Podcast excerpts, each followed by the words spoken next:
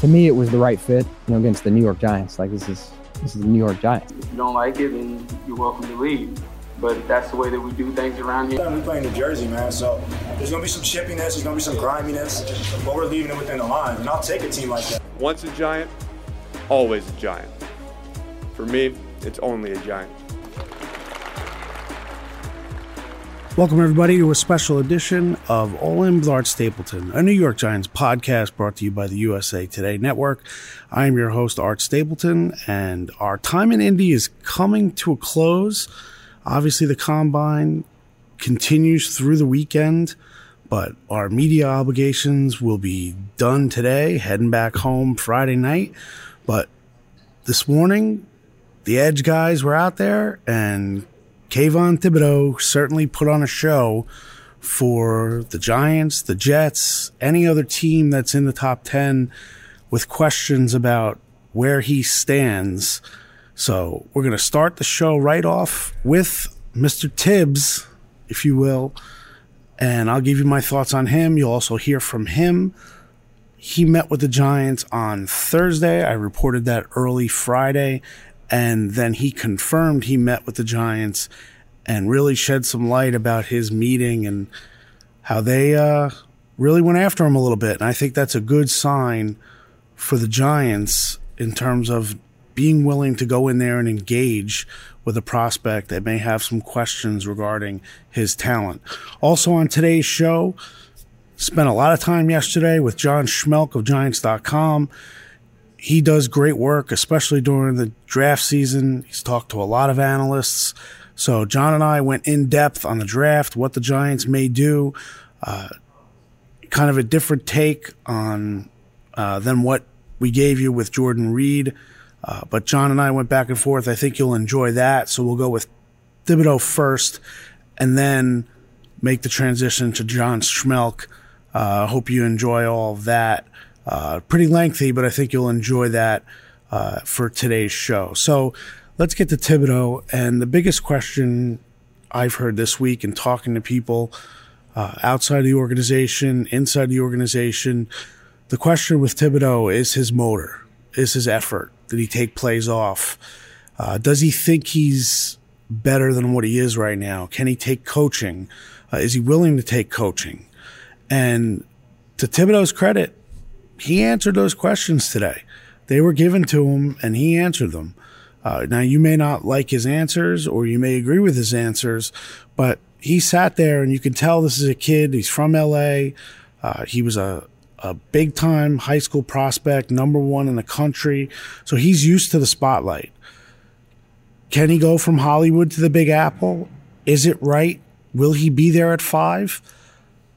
Will the Giants take the plunge? Are there teams that will take the plunge for Thibodeaux and see the talent and say, you know what? It's rare to get a pass rusher with this kind of ability. We can coach him up and we can get him to the ceiling that he has as a player. You know, if this were this time last year and he were in the draft, he'd be the number one pick overall. That's the reality of the situation. So for the Giants and everybody else, in need of a pass rusher, in need of a player to have that kind of impact, this is one of those that you've got to dig in deep. And from everything I understand, the Giants are digging in deep to see if Thibodeaux is worth that spot at five or if he even drops further with that seven pick. So we'll see where it goes. But let's go to Kayvon Thibodeaux today at the podium answering a variety of questions. I think you'll enjoy what he had to say, especially the last part about his interview with the Giants you know, like you say, I tell the coach that, you know, there's nothing he can tell me that I don't already know, right? And it's not because I'm, I'm honest with myself and I watch the tape, right? So if you're a student of the game, you know what you can get better at. And for me, you're right. I, I feel like sometimes I get stalemated. Sometimes I can I, I, can't have a second or third move, right? I can't, you know, uh, continue my pass rush and, and, and, really finish through. And, and I, I feel like there were a couple sacks that was left out there because I kind of got stuck on blocks. So just getting off blocks and kind of creating that, you know, that extra move to really, you know, finish through. Uh, my mindset, right? So not only am not only do I have a great skill set, great athletic ability, but I'm really hungry for knowledge, right? So not only do I, I watch film and I watch NFL film, but I, I, I, take it to I steal it. You know what I mean? So not only do I see it, but then I try to go implement it in practice, and then I have confidence, right? If I if I don't do a move, I'm to learn how to work that move, and I'm to learn how to get better at it. I'm to you know implement it in practice, and then I'm to translate it to the game. I mean, Von Miller, obviously, you know, you know, growing up, YouTube was a thing, so I was really, you know, his hundred, you know, he has his, his clip of all hundred sacks of his, and I steal it. You know, you talk about moving with the ball and not on the ball, right? Uh, Demarcus Ware taught me a lot about that too. You know, going through high school, Willie McGinest. I mean, I, I, had a lot of influences being in LA, and a lot of guys who, you know, I either watched on YouTube or, I, you know, I was able to, you know, uh, meet and talk to through high school. As you looking at the where do you see what they have uh, me personally, I feel like I'm a four down player. So not only can I pass rush, but I can set edges and I can also bang verticals and you know run with the best of them. So I feel like I'll be you know a four down player, and I feel like I'll be able to you know really be a big impact to whatever team I go to.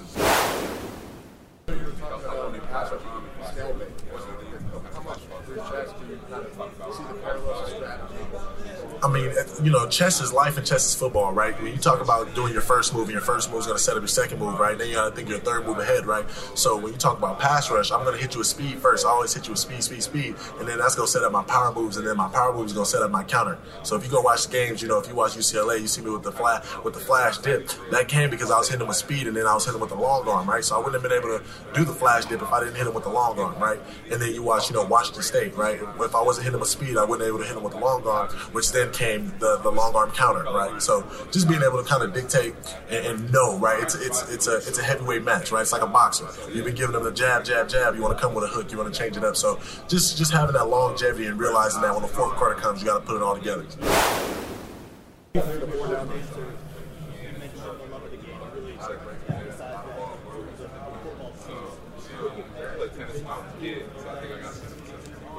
Well, I don't think I necessarily had to convince teams of it, but that's the media narrative, right? There always has to be some narrative that's drawn. And for me, I'm an LA kid, and if you know the, the adversity that I went through to get here and the things that I had to sacrifice and the things that my mother had to sacrifice for me to be here, you really understand how I feel in my heart. When you talk about fire, when you talk about passion, I think that's it's it, it, you can't really explain it. You know, I mean, I get emotional thinking about it because all the sacrifices it took me to get here, I wouldn't even have made those sacrifices if I didn't let a game. You know, so I'm just I'm blessed to be here, and I'm, I'm just happy that you know these teams they want to talk to me, they want to get to know me. How much injury? How a little bit about some of that adversity you faced coming out of LA?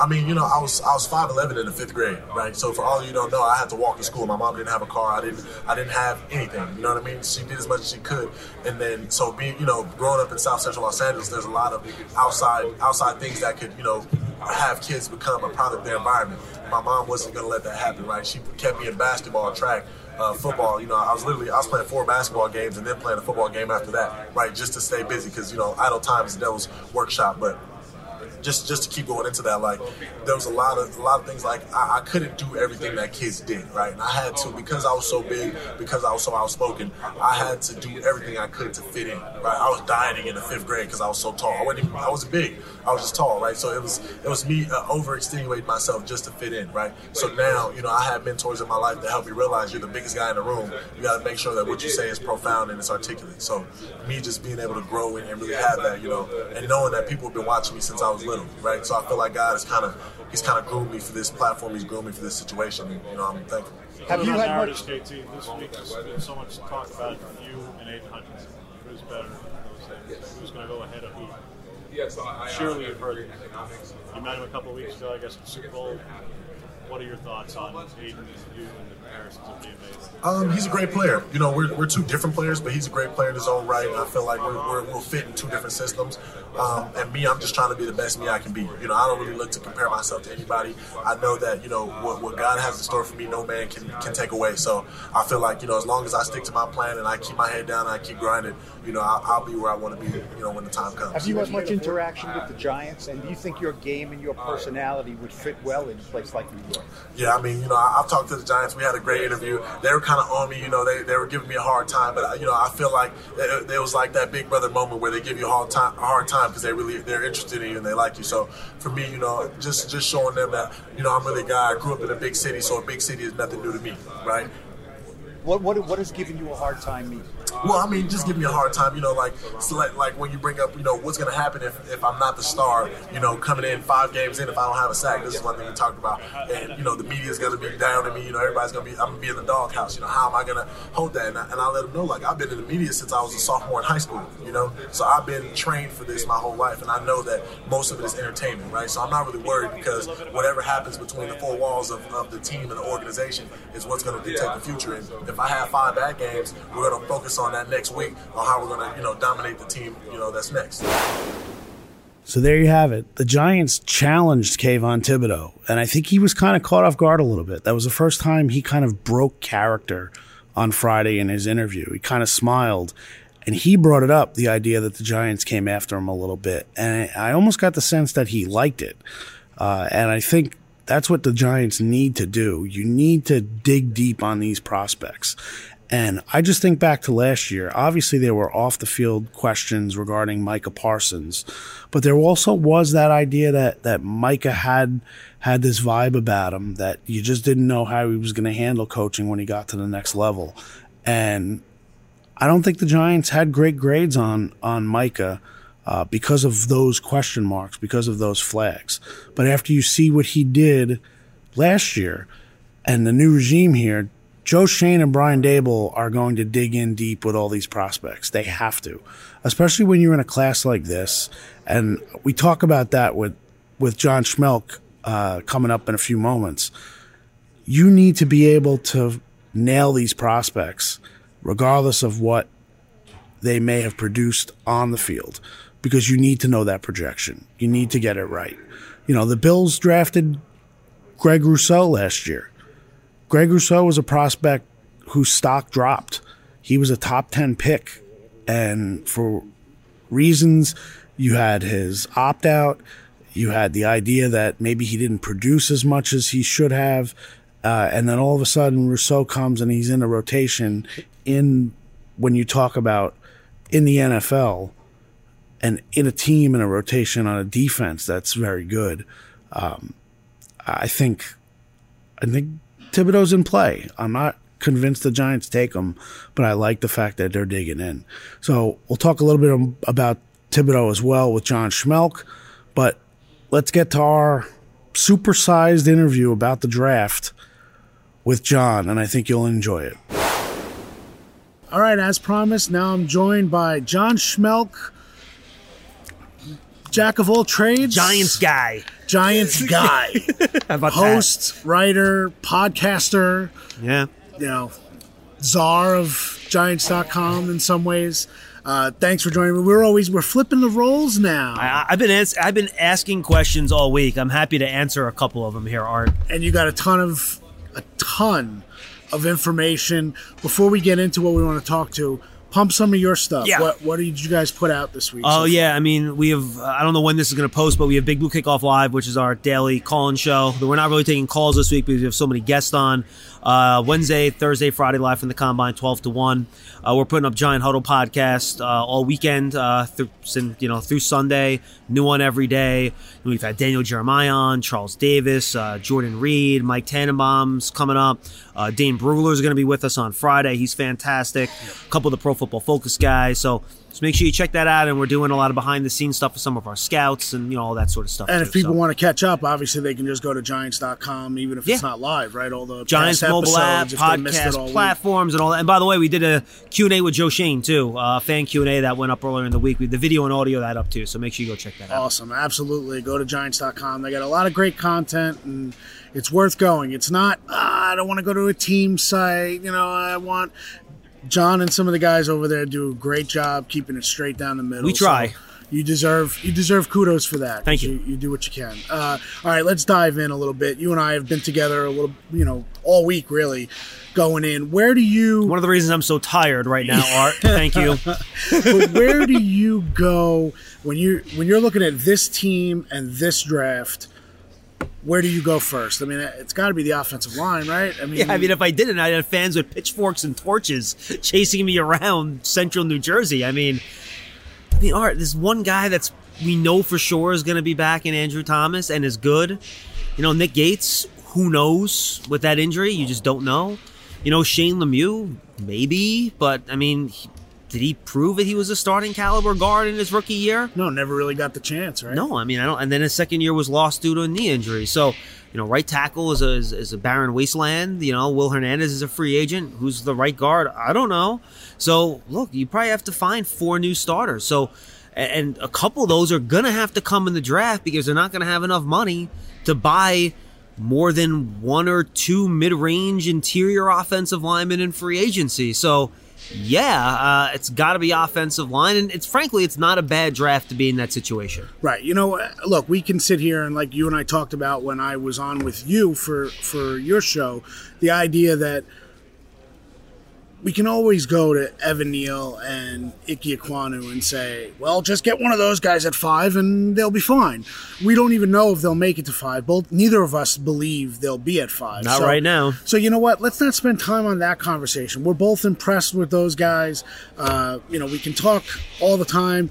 I'm sure you've talked about on your shows all week. So if someone wants to hear you talk about them, they will go to your shows. Yes. You also do a great job, and we were talking about this of breaking down film not not to the point where i'm going to break down film but you go heavy into the draft and look at all these prospects it's fun i like it give me some of your guys that you like for day two day three or even a trade back in in round one if if that presents itself for Joe Schoen. You yeah, don't have to give me a whole list. No, I got you. I got some names. Uh, the thing that bothers me, Art, and it, you know, picking five and seven, you should be throwing a party and be like so happy and this is great. I mean, this is not a great year to be picking five and seven. I mean, we talked about it when you were on Big Blue Kickoff Live, right? You take the top nine non quarterbacks from last year's draft, and I'll go through them again. You have the two offensive linemen, Penei Sewell and Rashawn Slater. You have the two cornerbacks, uh, Surtain and Jaycee Horn.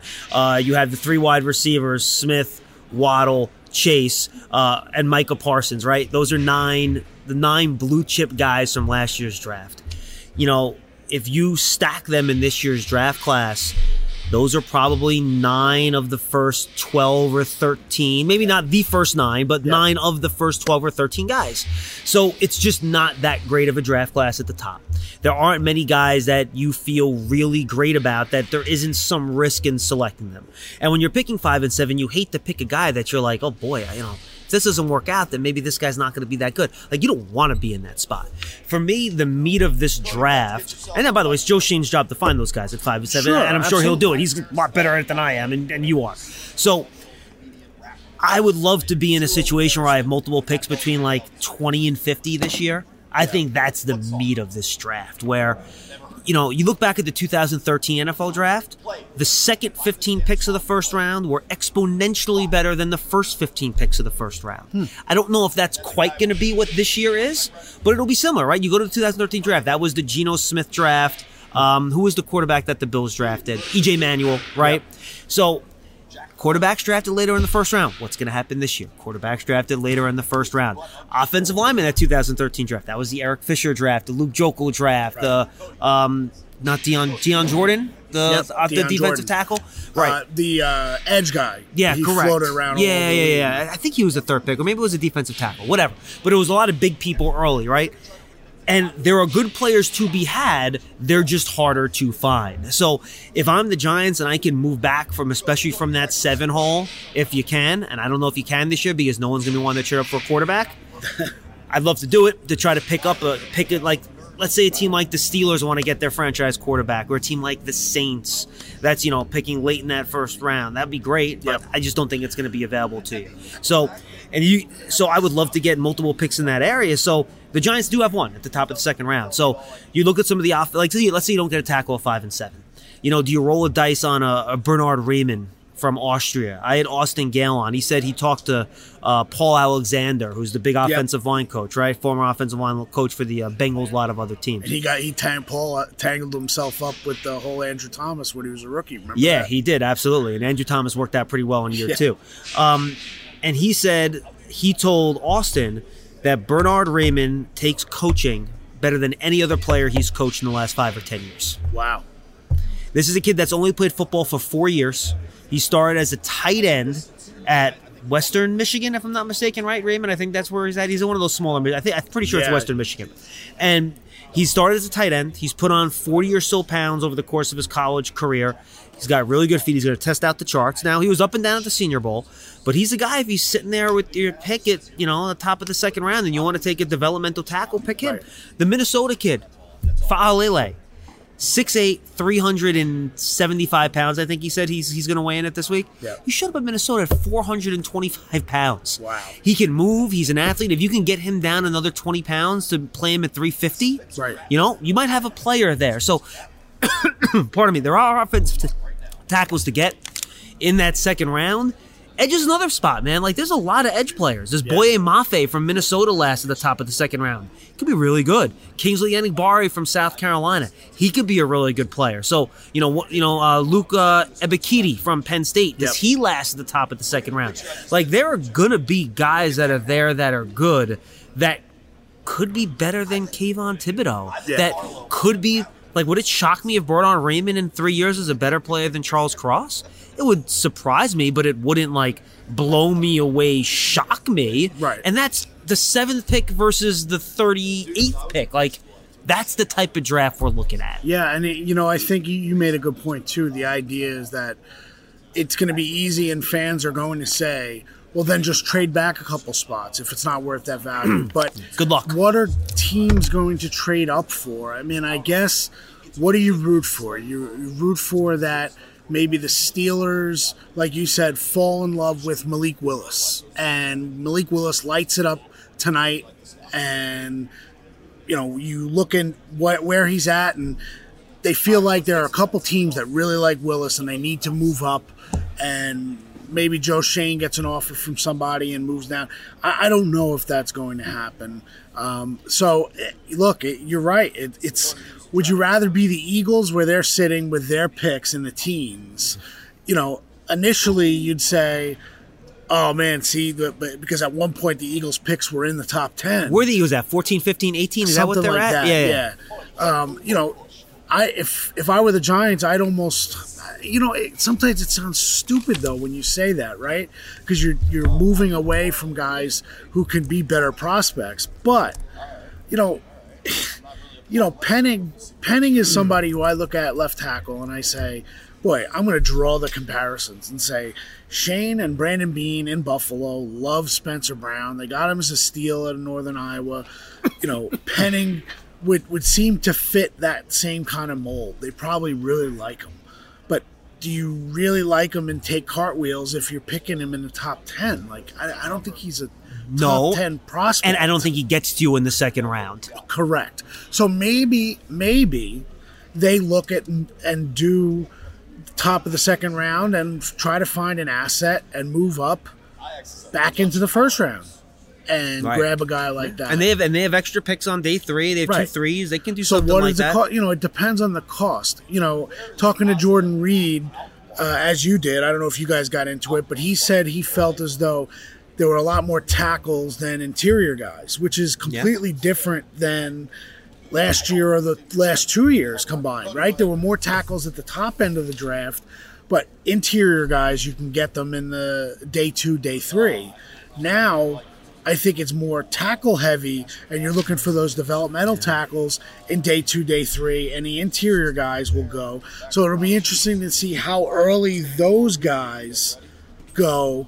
You know, look, like you said, four guys across across the board. So it's an interesting thing. You mentioned Thibodeaux. I wanted you have a point on the offensive No, line. I mean, I was I was just gonna say that. Look, you can find interior offensive linemen in the mid rounds if you can. You know, there might not be a lot of them, but you can find one. Yeah. One guy I was impressed by today was actually Jamaree Salyer from Georgia. from right? Georgia, Yep. who played tackle at Georgia, and he's expected to move into guard. Uh, he shut down might be strong, but he handled Aidan Hutchinson extremely well in the college football playoffs. Yep. Uh, and I just thought he was fantastic at the podium today. I thought he was smart. Uh, I thought he talked like he loved football. If he's somehow there with your pick at the top of the third round, and I had Chris Brown on who covers the Bills up Yep. for the Buffalo Bills, and he said one thing that they value with offensive line prospects is position flexibility. Yep. So look for guys that can play multiple spots. Plays tackle, plays guard. So he's a guy that can, you know, kind of that David Dealish can move Yeah. inside outside type of deal. He's a guy that if he's at the top of the third round, I would love Jamaree Salyer, and he's not going to test well this week. He's one of those guys that's a good player, not a great athlete. He even said it. He goes, "I know people are going to knock my athleticism, but just watch my tape." And that's fine. Like you get a guy like that in the third round to be a starting average guard for years, sign me up. So that's the kind of guy Yeah. that they have to find in those mid rounds. One of the guy I want to ask you because I really liked him and I, I I thought it was interesting at the podium. Z- Zion Johnson from uh, Boston College, who you know at the Senior Bowl, he kind of opened some eyes. He played across the line and actually took snaps at center too, which goes speaking to. You know, like you said, the versatility, the positional value. He was left left tackle and left guard at Boston College. Yeah, and played Mhm. center. Um, the thing that struck me is in saying he met with the Giants, that he met with Bobby Johnson, and they started going over like footwork and technique. Uh, on one of the running plays, the way it was presented to him, that Bobby Johnson wanted to see what he can do in a running play that they like to run, that they would bring from Buffalo down here as part of Daboll's offense. Uh, what are your thoughts on on Zion? You, you think he's an opportunity at that top of the second, or he may squeeze into the first, and that might he might lose that chance. I think he would be an extremely safe, easy, and smart pick at the top of the second round. I'm with you. I'm not sure he gets there. You know, he's a slender's the wrong word, but he is not a bulky, physically imposing guy. Right. He's lean, right? So I think he's a good, solid player. I think you know his lack of overwhelming power probably limits his upside a little bit.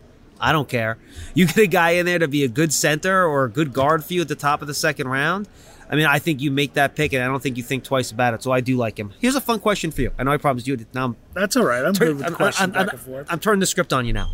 In a normal year, this would be crazy, and you would never do it. In my hypothetical world, I'm the Philadelphia Eagles. I'm Howie Roseman. Ring, ring, ring. Hi, Joe Schoen, also known as Art Stapleton. I'm going to offer you my picks at 15, 16, and 19 for your picks at 5 and 7. do you make the trade? Uh, it would have to be made on the clock, number one. Sure. Because I would never trade out of there if I still think I have a chance to get Evan Neal or uh, Ekwonu. Or maybe even Kyle Hamilton. Right, Kyle Hamilton Sure. could be there too. Um, you know, it'd be Does in any of you, that be crazy? You're not getting nearly enough value for your picks. Right. I'd be curious as to see what the Eagles would be trading up for. I would imagine maybe they are coming up for a Kayvon Thibodeaux, who they think might be falling. Maybe they can snare him at 11. That I mean, at seven. Um, interesting. I mean, eh, look, Joe Schoen has no ties to the Giants Eagles rivalry right now. How about the Eagles traded with the Cowboys last year? If it helps your team, who cares? to potentially cares? both kick they both kick the Giants in the teeth according to you know fans of the of the trades for those two teams so um, you know what I would consider it I would I would consider it And by the way, that, that trade would never would happen. never I'm, I'm just having fun. You know what? Maybe I but but maybe I can get a player that they're looking to get rid of. And and let's not forget now, you got Brandon Brown there as assistant GM.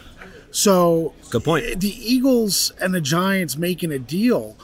You know, there are probably players that the Eagles might not be able to keep on their roster this year if they replenish their roster. That That Brandon knows well. Brandon knows well, and he was involved with them. And you know, I, so you know what? That it's not as, as outrageous because then you take, you know, then maybe you get into the area where you can take a Tyler Linderbaum, and, you feel comfortable about that. You could And- pick Kyle Lindbergh and Kenyon Green. right. So and be great with it. You know, and Penning. What? That's the thing. You could walk. no, I'm, I'm not. I'm, I mean, dead serious. right. You could walk away from these those three picks with Linderbaum, Green, and Penning. Your offensive line issue is fixed. And then you take an edge guy at the top of round two. Bingo. That's some trade. That's That- why. that is- again the va- If you if you look at the trade value chart, you're getting ripped off. It's a bad trade for the Giants. But what's the players? Would you rather walk away with Charles Cross and Sauce Gardner? Right. Which I think is a realistic two guys that could be there at five and seven, right? Or do you want to walk away with Trevor Penning, Tyler Linderbaum, and Kenyon Green? And peg it, peg it for the Eagles' perspective. Why would they move up to five and seven? Oh, they wouldn't. no, but, but maybe they would. Maybe they really love Kayvon Thibodeaux, and they say, Oh, maybe, yeah. you know what, we love him. We can get, we can unlock him, and they get Sauce Gardner as a lockdown corner that they desperately need. Or heck, maybe they trade up, or maybe they get Kyle Hamilton and Kayvon Thibodeaux at five and seven. yeah, That's not impossible either. right, Right? So if you're the Giants, then that's something I'd love to hear from the fans after they hear this whole thing that, that we're going on. Stupid, unrealistic, hypothetical that'll never happen. Right. But yes. So if you're the Giants, what would you rather have? Would you rather have Kayvon Thibodeaux and Sauce Gardner, or would you rather have your th- offensive line trifecta of Linderbaum, Green. Green, and Penning? Or if you like Zion Johnson, put him in there. If, if, Right. if you prefer Zion to Kenyon Green, Right. you could do that too. Right. That's fine. So now your offensive line is essentially picked. So we go from saying on your show that I, I say about the Bills not drafting linemen in the uh, first round that they would somehow take three offensive linemen. And by the way, I am not one of these guys that's on the belief that you have to take an offensive lineman at five or seven. I would like to. I would prefer to. But if you do your evaluation, and I haven't done in depth on these guys enough to really, you know, give you like a firm, this guy's definitely good enough at five or seven. Right. But like, don't don't make picks based on positional need. That's how you wind up with Ereck Flowers. Yeah, you're right. And Eli Apple. You know, and that, and that's really This is me nodding silently. Yes, I know, I know. But you know what? You might get in trouble for saying certain things about uh, about the Giants. No, I don't think elsewhere. anyone. I don't think anyone would say that the Ereck Flowers and Eli Apple picks weren't mistakes. There might be some people who are a little disappointed that, that, that if you went after Ereck Flowers, that may you know because he wasn't necessarily a bad kid. And he's No, kind of kept no, he his, wasn't a bad he's guy. Kept his, he's kept his, his mouth shut about the Giants. No, but the they drafted past. him as an. They drafted him because he was an offensive tackle. 100%. Right. 100%. As far as Eli Apple goes, he's kind of been chirping and chirping and chirping and chirping a little bit. Have so- you ever seen Art the league as a group of players relish a player giving up a play in a big spot more than players around the league tweeted about Eli Apple? Holy cow! I've never Mecole seen anything Hardman, like it. right? Mecole Hardman, Tyreek Hill, that was number one. Then obviously he went after Giants fans and Saints fans. He, he, he ripped New Orleans, the yes, city. the city, which is amazing considering he hated the Giants so much, the circumstances. New Orleans rescued him, quote unquote, from the Giants. Uh, It's crazy. I mean, we're getting. I yeah. don't want to spend No, any more time no, on no, Eli no. Apple. And, and by the way, and that was not me taking a shot at Ereck Flowers. He's actually turned out to be a very solid guard. Yeah. Very solid guard. Not a great guard, but a, but a he's a guard you can plug in and start. 100%. But that's not the guy the Giants were trying to pick when they picked him Right. ninth, tenth, Uh, it was eleventh, ninth. ninth, Wasn't it ninth? Eh, one of those picks. Apple whatever. was ten. I thought. yeah, something like that. Uh, yeah, thank you, Bill Callahan. By the way, Ereck Flowers. Bill Callahan saved his career. I really Offensive line Jesus, right? Yeah, he, he Bill saved his career. Yeah. Um, so let's go to uh, your favorite. Give me your favorite prospect that you'll do a you'll do a Paul Dottino on draft night. Never go full Paul Dottino. No, no. That's one of the rules I live by. Actually, But if who is your favorite? You can give me a handful. No, I know. mean, if it, that that when list. this when this name when this name comes off the board when the Giants are up, you kind of give a little fist bump. You, that that he was one of your guys. all right, it's a good question. Right, I'm opening the notebook here with all my notes. Um, And I will I will say we hear guys talk about breaking down film, but I never see their notes. You literally I have have, a note here and a book and yeah, I have notes. impressive. Um, after today, I would be pretty happy about Ekwonu. okay. He struck me as being a guy that, that I really like. Um, you're not going to do it because of the injury. I think Jameson Williams is going to be an unbelievable NFL player. Hmm. You watch him in a college football game, he is the most explosive player on the field. He has Jaylen Waddle levels of explosiveness. Really, really good. Um, I have not watched a ton of him, but I watched enough, and I had a chance encounter with him in the hallway. Uh, Skyy Moore. Yep. Um, he's going to be a second round receiver that's probably uh, a slot guy in the NFL. Uh, his tape's unbelievable. All he does is get open. And then he accidentally like bumped into me like backstage when I was using the bathroom, and he's like, "Oh, excuse me, sir. Are you okay? I'm so sorry." It's like the nicest, most polite kid in the world, and it's like, "You're awesome. I love pop, you." pop, you guys, uh, give you a pop for the Giants Life video when Joe Schoen actually said that, right? About you're watching kids at the Senior Bowl and whether or not they say, "Hey, give me water," or "Excuse me, can I have a glass? Can I have some water?" And that to know that that kind of detail is what he's Mm-hmm. watching, in addition to all the other things that matter, obviously football wise. But You know who I really like, Art? I like Jermaine Johnson, the edge out of Florida State. Um, I was struck by his tape. There aren't. There's a lot of edge players in this draft. There aren't a lot of bendy edge players that can really win with speed and bend on the edge. I think Jermaine Johnson can. He was unblockable at the Senior Bowl. Um, I think he's a two way player. I think he can set the edge too.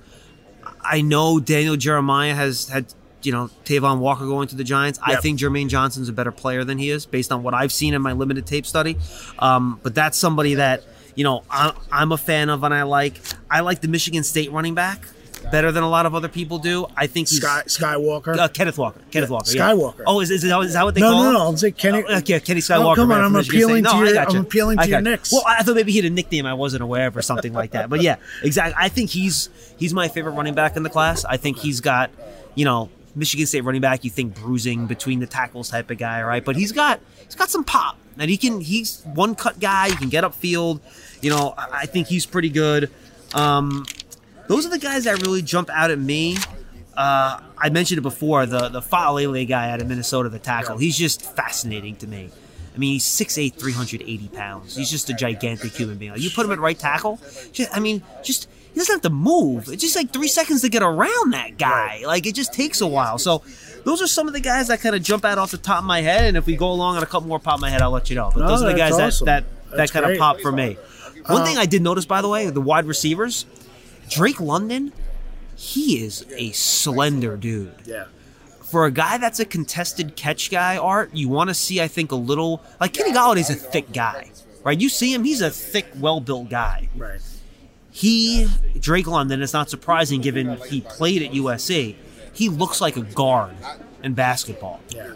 and I wonder how well that's going to translate with his with his strength. Anyway, go ahead. And didn't they talk about him doing a 540 dunk or something like oh, that? Oh, I saw a replay. He did a 360. I thought Garrett Wilson was really good at the podium. I thought he was good. I think he's going to be. You know what's funny? The one thing that's funny, Art, you look at these top wide receivers. The best wide receivers generally run between like four, four, eight, and four, five, five.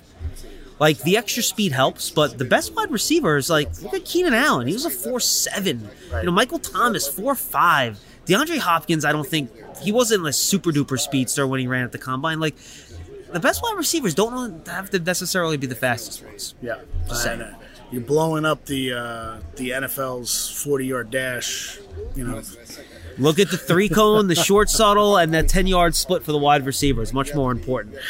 Uh, so if you get to a situation, let's let's wrap. I mean, uh, we're we'll talk about this. And again, It's I up to you. I got time, giving Whatever time. you need. I know it's awesome. I I finished my show. I got nowhere to go. However you want to talk, you I'm can go take a you. nap. That's for Oh sure. no, I will. And I, I got right now it's two oh seven. I got two hours before we get to to, to event, so I got, got plenty it. of time.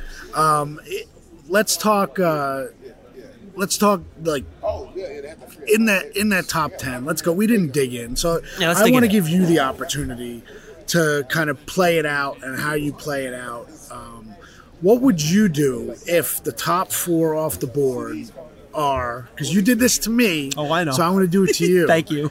Uh, Neal Ekwonu, Kyle Hamilton, and Aidan Hutchinson are off the board.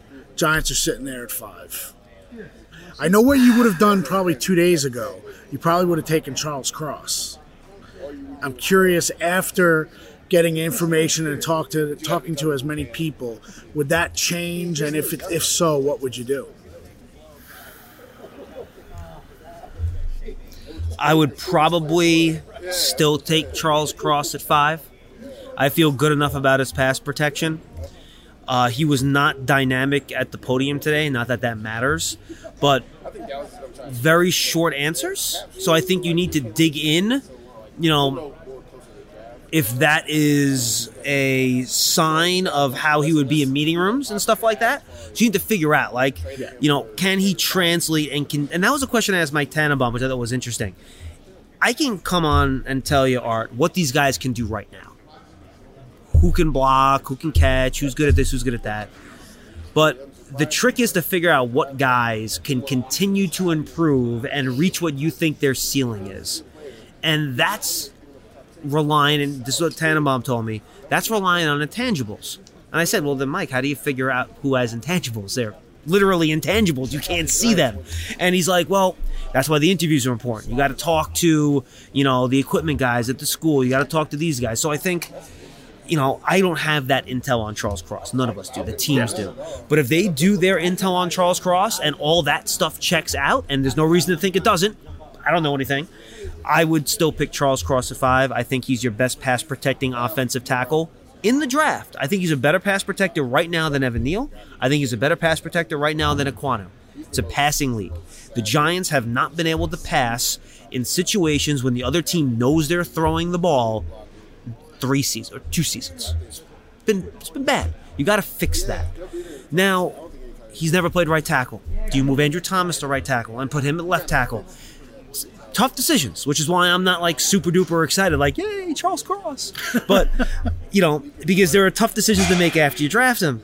But uh, to me, it's still a passing pass protection league. So I think you pick Cross at number five. And I think right now, if you if I had to make that decision, I think I pick Sauce Gardner at seven. And I say Derek Stingley's intriguing. If Derek Stingley played like he did as a freshman in his sophomore and junior years, he would be the drop dead, no question, first overall player taken in this draft. He was Darrelle Revis levels of good as a freshman. Last two years, not so much. Um, you know, Joe Schoen has said uh, you want guys that are smart, tough, and dependable. Is Derek Stingley dependable? He said two years of injuries. He said two years of not performing to his peak. I would not consider that player to be dependable. Kayvon Thibodeaux, all the stuff you talked about earlier in the podcast. Would you consider that guy dependable? No. Right? Ceiling's Not really play in, high Play out. But how high is the floor, right? So that's the question you ask. So that's why I would probably not look at those two guys, just because I think I want to have the higher floor guys, and that's why I go with Sauce Gardner. Like I don't think he's as good as Jaycee Horn. I don't think he's as good as Surtain, but he's six three. You know, um, when Wink Martindale did his interview with Bob Papa on Giants.com, you know, he said we need long and fast cornerbacks. Sauce Gardner is long and he's fast. He played press a ton at Cincinnati. He has shown on film what the Giants are going to ask him to do. Yep. So I think you sit there and you're like, great. And then you're sitting there, you have your cornerback, ostensibly, if what we'll see what happens with Bradberry. Maybe you, you have your replacement there. You have your offensive tackle with Charles Cross. Um, and again, I think probably the front office. Remember, this is me picking. This isn't me predicting. Sure. I think the front office might value a Penning more than they would a Cross. From my perspective, I'm going to value the pass protection first. Gotcha. Then you get to the second round, and I'm hoping that Boye Mafe from Minnesota is there. That's one of the guys I should have mentioned on my pet cat list. Of that second group of pass rushers, love him. I think he has the twitch, he has the bend, he has all that stuff you want. Um, he's kind of the next step down from Ojabo from Michigan, who's never going to get there to the second round. He's going to be a top 10, 12 pick because he has a lot of that ability too. But I love Boye Mafe. If he, you can get him as an edge guy at the top of the second round, great. If you pick a Zion Johnson or Kenyon Green if he's there, great too. But I think that would be what I would do. I think Cross is my best pass protecting offensive tackle. Sauce Gardner, a cornerback. Two premium positions, which is what, if you look at what the Bills have always done, Art, they select premium positions in the first two rounds of the draft. Offen- no offensive tackles, but that's a premium position. Defensive end, cornerback, wide receiver, maybe ish quarterback. Right? Those are those are the premium spots. You know, those are the guys that get the most money in free agency. Yep. So you walk away with the tackle, corner, pass rusher, and then you pick hopefully Salyer's there in round. I just give you four guys. Hopefully Very Salyer's good. sitting there in round three. You get your guard. Boy, you want to maybe get real brave? I'll give you a second, third round pick. Pick the best running back that's on the board at the end of the third round. So you want Ken? You want Kenny and then, Walker? yeah, if Kenny, he's never gonna. I think he's a second round pick. He's not gonna get there. You probably have to settle for maybe Dalvin Cook's brother. You know, he could be there at the end of the third round. I don't think the Iowa State kid Breece Hall is gonna be there. Um, and then top of the fourth round, give you another guy. I'm just giving you bonus content all over the place. There's gonna be a good tight end on the board at the top of round four. And by the way, if like a Jeremy Ruckerter's there at the end of round three, I think that's a great pick. I love him in this class. He's a local kid. I thought he was good at the combine. Um, I would love him at the end of round three. I don't think he's going to get there. I think he's going to be gone earlier in the round. Right. But whether it's Jake Ferguson from Wisconsin, um, Kolar from Iowa State, uh, even like an Isaiah Likely at a Coastal Carolina, there's going to be a good tight end that can help you. Either a receiver or more likely a two-way guy that can block and catch and do a little bit of everything. He'll be there in the fourth round. It's a deep tight end class. That's my sweet spot to fill the Giants tight end room, which, like we joke with the running back room, Right. is like that empty table over there with no chairs and people at it. I think that's a nice little formula. And again, I'm not picking positions here. This is where I believe you're going to get value based on what players are in this draft class. And I hate to leave out a wide receiver, Art. I got to be honest with you. Um, I would love to pick a wide receiver with one of those two third round picks because I think in every year now, you can find a good wide receiver in round three. I don't think you can. Would I rule out a wide receiver at the top of round two? I wouldn't because I think there could be a really good one there. But I think you probably wait till round three for that because you can. Um, but I think that's kind of where my mind is right now with the draft, with a month and a half to go. Dude, you you nailed it. and I just said, dude, I can't believe. No, that's okay. Dude's okay. That's a Dottino, but that's a Wait, is he? Re- is that really? He's a dude. Oh, yeah, I use dude. dude. Dude, dude, dude. Eh, I'm not letting Dottino claim dude. Paisan he can claim. Oh, that's a good point. Dude, he's not claiming point. for me. And I, I didn't make one like marinara sauce analogy. That is true. During the podcast, which is a good thing. You that don't want was, that. Yeah, that, you know what? You you stayed away. I could make some kind of like German like sausage or like kielbasa joke or something. Well, that's Polish, but whatever.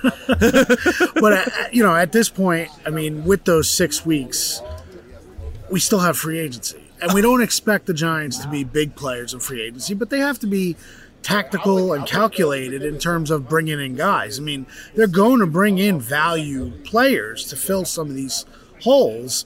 Uh, you know, you said wide receiver. We have to see what their wide receiver room looks like six weeks from what now. happens if Darius Slayton and Sterling Shepard are on here? Right. If the two of them are not here, and even even if Shepard is here, Right, but he's you hurt. don't know where he's going to be with that Achilles. Mm-hmm. You know, and you've got Kenny Golladay, Kadarius Toney, and David Sills. That's your three. I mean, if if those guys, if if Slayton's not here, and if if Shep is still on the shelf, so you know you might you might have to make that move for a wide receiver, or do you sign an Isaiah McKenzie, who's an undrafted free agent out of Buffalo? Well, you talk about playing the long game, Art, right? Talk about playing the long game. McKenzie's a guy that Daboll loved up there too, so I Yeah. think that's a good name. What happens if teams get freaked out by Jameson Williams' ACL injury and he's sitting there at the top of the second round? Yeah. I mean, I don't think that's likely. What if Chris Olave's sitting there at the top of the second round? He runs. He's going to run a four-three-five here, and you want to. And if you look at Mike Kafka and you look at Brian Daboll, they value speed receivers that separate with their route running ability. Cole Beasley, Stefon Diggs, and um, Tyreek Hill. Yeah. Speed guys that separate. That's what Sterling Shepard was. He's hurt. Kenny Golladay's not that guy, and Toney's not the route runner yet. He has the physical ability, but he's not the route runner yet to be that guy, right? Right. So, you know, what if one of those guys is sitting there? What if these wide receivers get pushed down? What if they like Jahan Dotson from Penn State? What if they love Skyy Moore? Like, those are guys at the top of the second round that are legitimate options. George Pickens from Georgia. Yeah, I People loved have him. called early. him AJ Green to me. Yeah. Like that level of ability.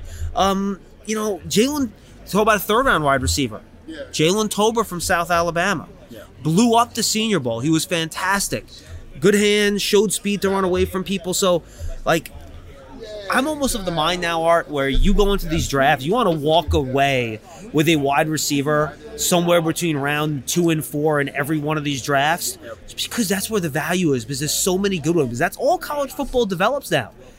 Four wides, receivers, four, you know, ten personnel, boom, receiver, receiver, receiver, seven on seven teams, all that stuff. That's all the college teams produce now is wide receivers. Right, and if if Brian Daboll and Joe Schoen are sitting there looking at this offense when they do all this reconstruction over the next couple weeks, and they see, well, we want to get the most out of Daniel Jones this season. You don't want to leave him short on the wide receiver end either. You know, Yeah. David Sills is a guy who was in Buffalo. He's a guy that Buffalo cut when he was young. David. Sill, he's fine. He's he's a back end receiver who can come in. He's your fifth or sixth wide receiver on the Yeah, roster. on a week on a week where you need to be able to call somebody up from the practice squad or or whatever. Um, it, it's interesting. Listen, you blew it up. I You blew tried. it up today for all the times that you bring us on and ask us to to talk shop with you. It's love pulling this reverse. So I appreciate you bringing me on. Why don't you give me one more tease of what you guys got all Yeah. on the website? Absolutely. Check it out. Um, if you go to giants.com slash podcast, uh, click on Big Blue Kickoff Live. All of our shows this week from the Combine are on there. Again, uh, Daniel Jeremiah, Charles Davis, uh, Sam Monson, and Austin Gayle from Pro Football Focus.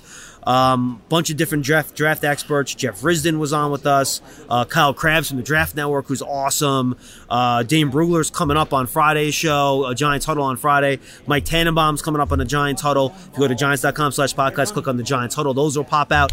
And oh, we actually have a brand new podcast too, Art. It's called The Draft Season. Okay. Um, it is not a Giants podcast. It's on our network, but it's a draft podcast. Like we don't talk Giants. It's just myself, Tony Pauline, Eric Crocker, and we just do draft. We did top fives on offense and defense a few weeks ago. We've done four or five episodes. It's one a week. We'll wrap up the combine on Monday and break it all down. So make sure fans go check that out too. Very, very cool. John Schmeelk, as always, thank you very much. Thank you, And Mark. we will be back a couple weeks talking free agency and all this other stuff and getting ready for another new world, maybe a return to normalcy for the NFL with all the restrictions kind of pulled away. It and- sounds that way, right? Yep, yep. Maybe even open locker rooms uh, this season. Will Joe Schoen mention a prospect name during his pre-draft press conference? Ooh, I, say yes. I'm with you. I Joe think we're Schoen breaking the streak, more- Art. He is a lot. You know, my my impression. Well, we're gonna end, but my impression of Joe Schoen is that he's just he gets it. He understands the role, and not that he's going to manipulate media coverage, but he understands the role media coverage plays in the product, in the presentation of everything that's going on, um, and that's my. I mean, like, I think Schoen just gets it. He's confident in what he's doing, and he's kind of one of those. You know, he's he's not Dave Gettleman, uh, and he's not Jerry Reese as a general manager. He's he's one of those younger guys who has come in here and he's going to kind of embrace everything as far as this product. It's refreshing to me. I don't know No, it's about you. fantastic. No, absolutely. I think. Look, we've had a couple of these new starts over the past five years, but look, I think so far so good. And everyone you talk to around the league, you mentioned it before about Schoen and Daboll. I think it's there's good reason to be optimistic, especially with all the draft capital they have this year for sure. All right. Well, thanks for tuning in, listening to today's show. Me and John Schmeelk for John. I'm Art. We know you're always all in, so we appreciate the commitment, and we'll stay all in as long as you keep downloading and listening. Talk to you next show.